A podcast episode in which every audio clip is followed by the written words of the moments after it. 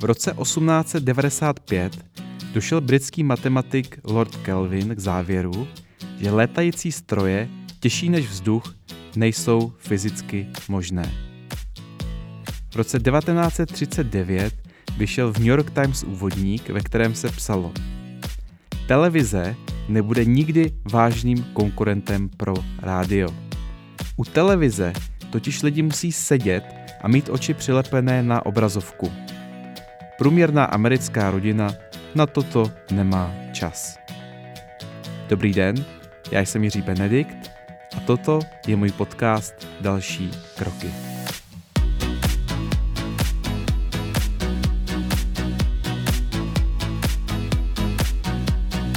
Proč je pro nás někdy tak těžké pochopit, co je možné? V tomto díle bych se rád bavil o změně ve firemním prostředí. Žijeme ve světě, kdy se firmy prostřednictvím inovačních projektů snaží změnit sami sebe, aby uspěli, protože i svět kolem se mění. Probíhají různé digitalizace, agilní transformace, automatizace a robotizace. Některé projekty jsou povedené a úspěšné, jiné se po dlouhých bolestech v tichosti ztrácí a umírají. Všechny tyto projekty mají ale jedno společné silný odpor zaměstnanců vůči nim.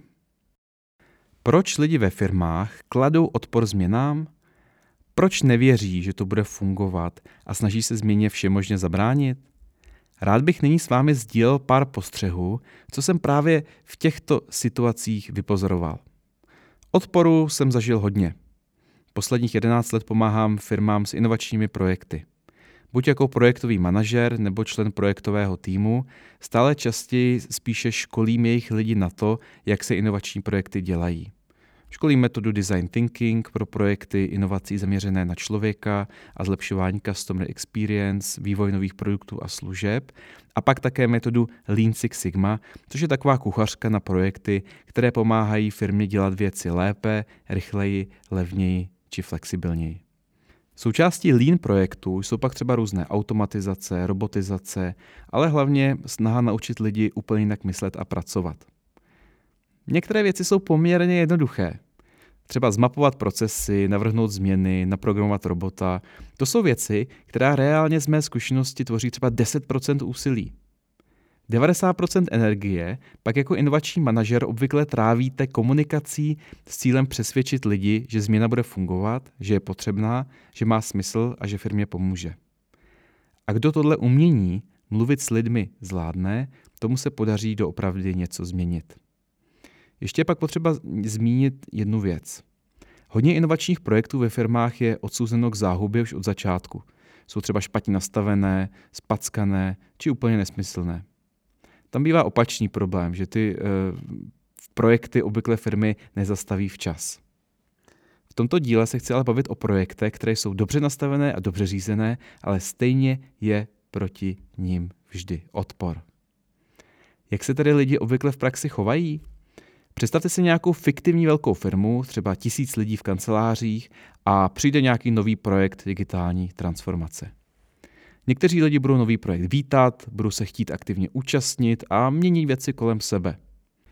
Někteří lidé se budou snažit projektu bránit a budou se snažit zachovat současný stav. Přičemž někteří budou oponovat otevřeně, někteří pak projekt blokovat skrytě. No a dost lidí se bude tvářit, že tady nejsou a budou se snažit spíše se změnám vyhnout. Jedna firma dlouhodobě sledovala své projekty a zjistila, že poměr těchto lidí bývá u podobných inovačních a změnových projektů eh, vždycky podobný.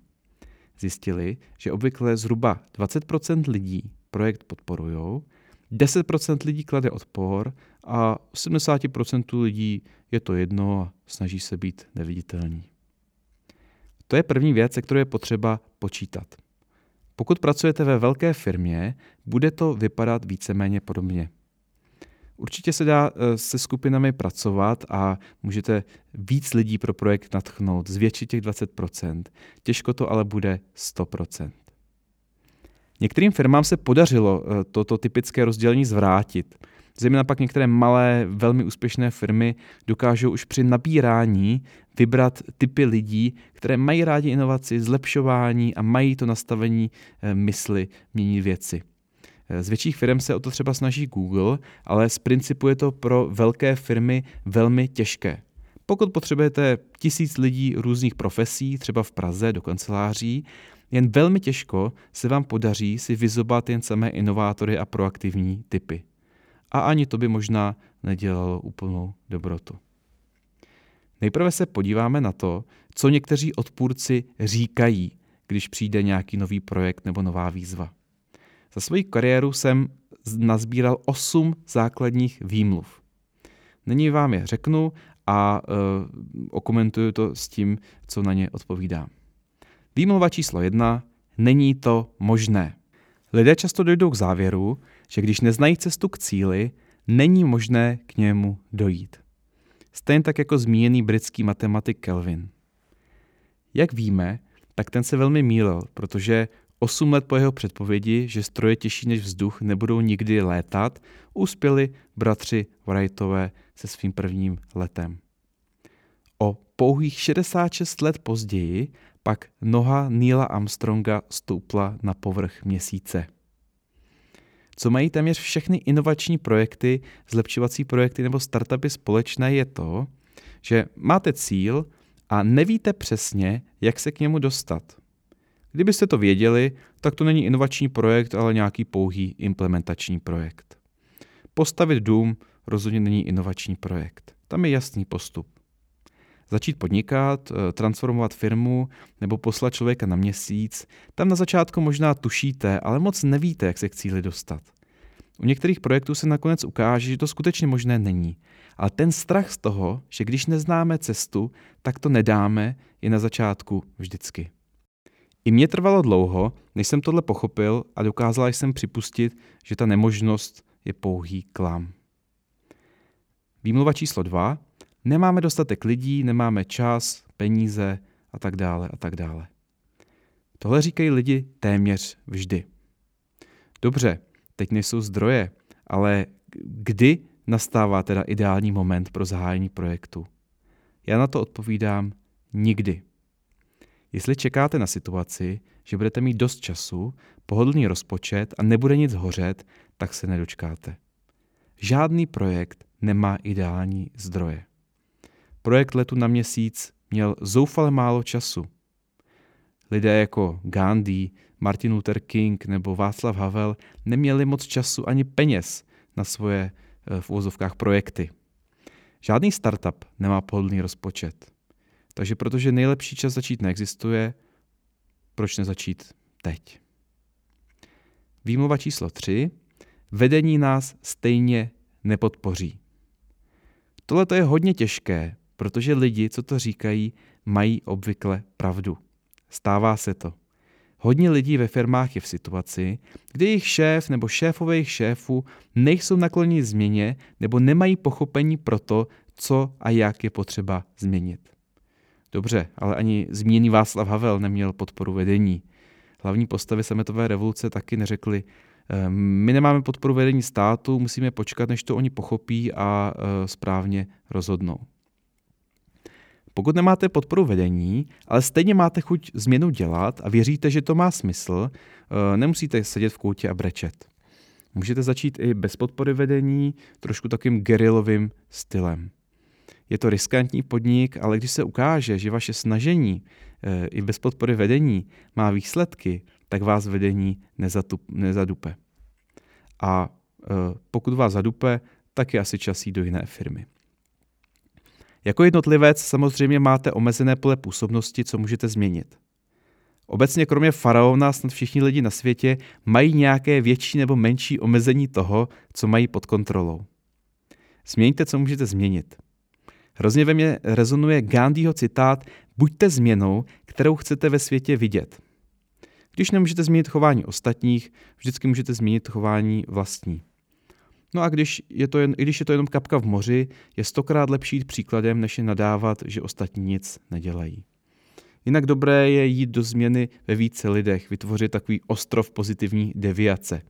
Říká se, že třeba ve čtyřech lidech, že to je taková hranice, kdy získáte dostatečnou počáteční energii rozhýbat věci. Dobré je také si připomenout, že hodně věcí sice nemůžete změnit, ale spoustu lidí kolem sebe můžete aspoň ovlivnit tím, co říkáte a tím, co děláte. Výmluva číslo čtyři. Naše firma je jiná, tyhle inovace u nás nebudou fungovat. Nějakou formu většího nebo menšího projektu jsem dělal za posledních 12 let ve více než stovce firem. Víte, v kolika mi řekli tady tu výmluvu? Ve všech. Někdy je pro lidi těžké eh, přenést principy z jednoho oboru do druhého. Třeba agilní řízení eh, může fungovat jak na softwarový vývoj, tak na inovační projekty. Eh, Lean nefunguje jenom ve výrobních firmách, v Toyotě a tak dále, ale může fungovat kdekoliv. Je to těžké na pochopení, ale věřím, že právě schopnost přenášet principy a způsoby práce z odvětví do odvětví je jedna z dovedností budoucnosti. Výmluva číslo 5. To už jsme zkoušeli, nefungovalo to. Tohle říkají lidé docela často. Už jsme zkoušeli agilně plánovat, používat tu a tu metodu, digitalizovat, snížit zásoby, mapovat zákaznické segmenty, šetřit náklady a tak dále, ale nikam to nevedlo. To může být pravda, nicméně pokud jste u toho předchozího projektu, co selhal, nebyli, nemůžete vědět, co se tam reálně dělo. A projekty nazývané stejným jménem nemusí být stejné. Takže pokud vám lidi toto řeknou, tak by se tím nenechal odradit, spíš by se jenom podíval, co se tam reálně dělo. Těchto prvních pět výmluv lidé říkají, protože jim upřímně věří. Ty další, co teďka budou následovat, používají lidé často i cíleně, aby vás odradili od vašeho projektu. Výmluva číslo 6. Už to děláme. Design thinking Chápat potřeby zákazníka, mluvit s ním, systematicky testovat nové věci, po malých kouscích je zavádět, no to už dávno děláme. Lean Six Sigma, systematicky odstraňovat plítvání, to už dávno děláme, tady žádné plítvání není. Tohle také lidi říkají a je to velmi nebezpečné a jako projektový manažer si na to musíte dát pozor. Někdy to říkají lidi cíleně jako lež s tím, že vás projektí zastavit. Někdy to ale říkají lidi, kteří nejdou moc do hloubky, zachytí jenom pár buzzwordů jako zákazníka, zlepšování. No, řekněme si, která firma se někdy snažila pochopit zákazníka a něco zlepšit. Taková asi žádná není. To ale neznamená, že to všechny firmy dělají správně a dostatečně důrazně. Čili ani tím se nenechte odradit. Výmluva číslo 7. Tohle by mohlo poškodit zákazníka. Tohle je argument, který se naučili používat někteří lidi eh, v oddělení obchodu nebo péče o zákazníky, aby odradili jakékoliv snahy o změny. Když třeba rozhodnete, že nechcete skladem držet e, nějaké věci, které se za poslední dva roky neprodaly, může někdo z obchodu namítnout. No ale e, to bychom mohli ztratit tržby a naštvat zákazníky, to nemůžeme udělat. Může to být pravda, ale velmi často podobné projekty eh, vytvoří mnohem více hodnoty pro zákazníka i za cenu nějakého toho drobného eh, rizika nebo, nebo drobné ztráty. Ale eh, na tady ten argument, že to poškodí zákazníka, nejde úplně nic moc říct. Jo? A většina leadershipu nebo top managementu si jako nedovolí oponovat tady té námitce. Jo? Takže je to, taková, je to taková námitka, která funguje a já to vnímám někdy trošku jako takovou podpásovku. I když třeba někdy ty lidé to můžou mít e, myslet dobře. Výmluva číslo 8. Jasně, uděláme to. S ďábelským smíchem v pozadí. E, zjistil jsem, že z těch 10% lidí, kteří vás budou chtít zastavit a blokovat ve vašem projektu, e, většina z nich bude oponovat aktivně. Ty chytřejší to dělají ale ve skrytu. Protože eh, existuje stále hodně firm, kde můžete něco na meetingu slíbit, že to uděláte, jasně podíváte se na to a pak to necháte vyhnít a budete v pohodě, protože to po vás nikdy nebude chtít nikdo. Jo, takže někteří odpůrci prostě zjistili, že je pro ně jednodušší to všechno slíbit, pak to neudělat a prostě si jenom počkat, až eh, projekt se zhroutí. Tohle je hodně, hodně nebezpečné. Tohle jsou základní kategorie výmluv. Proč ale lidi říkají to, co říkají? Proč se brání změně? Zkusme se zamyslet, jaké mohou mít motivace. Eh, některé lidi ženou sobecké zájmy, eh, jiní ale naopak to můžou myslet s vaší firmou dobře. Eh, Tohle to jsou základní motivace, které jsem vypozoroval. Motivace číslo jedna, strach o práci. Ano, je to tak, samozřejmě jakmile přijde jakýkoliv změnový projekt, lidé se bojí, že přijdou o práci. Někdy to může být pravda, ale lidé se bojí u projektu, kde to nikdy nebylo cílem. Čím méně o projektu ví, tím více se bojí a tím více protestují. Je těžké získat důvěru lidí. Pokud jim řeknete, že cílem vaši, vašeho projektu není je připravit o práci, tak vám nevěří, protože možná už ta důvěra je narušená, protože při posledním projektu, kdy se vyhazovalo, tak jim to taky řekli. Je těžké vybudovat důvěru. O tom ale možná někdy natočím samostatný díl. Druhá motivace. Eh, když ten nový systém bude fungovat lépe než ten, který tu mnoho let buduju, budu za blbce. Tohle se stává zejména, když na inovačním projektu dělá tým mimo dané oddělení. Eh, buď máte u vás ve firmě oddělený inovační tým, který má například za úkol vylepšit procesy na zákaznickém servisu, nebo přijde tým úplně z venčí firmy.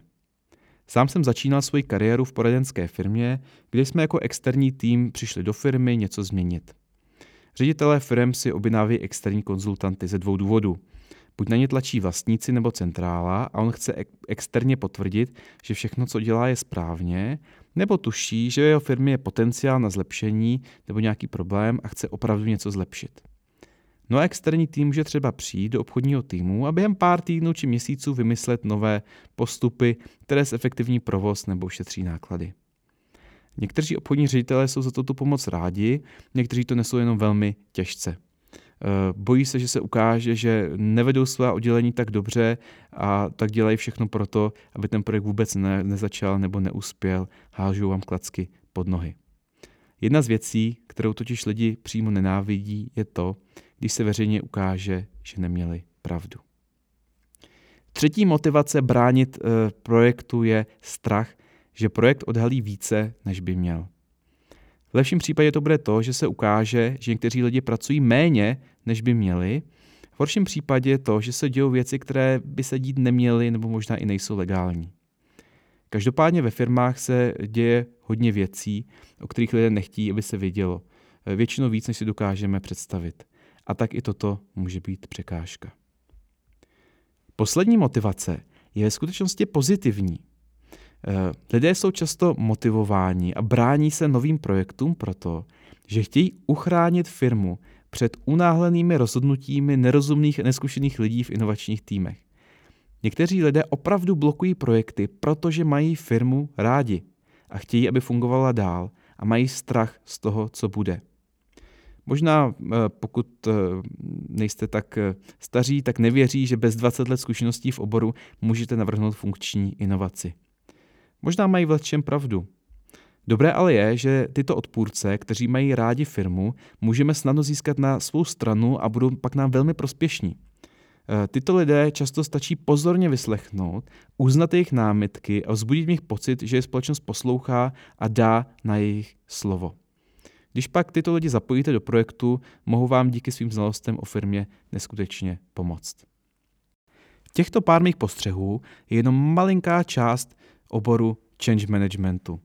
Někteří lidi se tomu věnují jako svému povolání. Řídit změnu je těžké a ještě těžší je uřídit odpor k ní. Určitě je ale dobré porozumět, jakou mají lidi motivaci a podle toho zvolit vhodný postup. Drtivá většina projektů podcení právě komunikaci. Lidi neví, co se děje a proto mají strach. Pokud chcete měnit věci kolem sebe, ať už ve firmě nebo jinde, nikdy se nezavděčíte v čem. Hodně lidí buď se bude velmi usilovně snažit o to, aby se to nestalo. A to často i z dobrých důvodů. Já vám přeju, ať se vám daří rozumět, proč lidi chtějí či nechtějí změnu a posouvat to. Jsou na to určitě nástroje change managementu jako oboru, ale je to, takový spíš trošku umění. A když nevíte jak dál, buďte vy tou změnou, kterou chcete ve světě vidět. Já jsem Jiří Benedikt a toto je podcast Další kroky.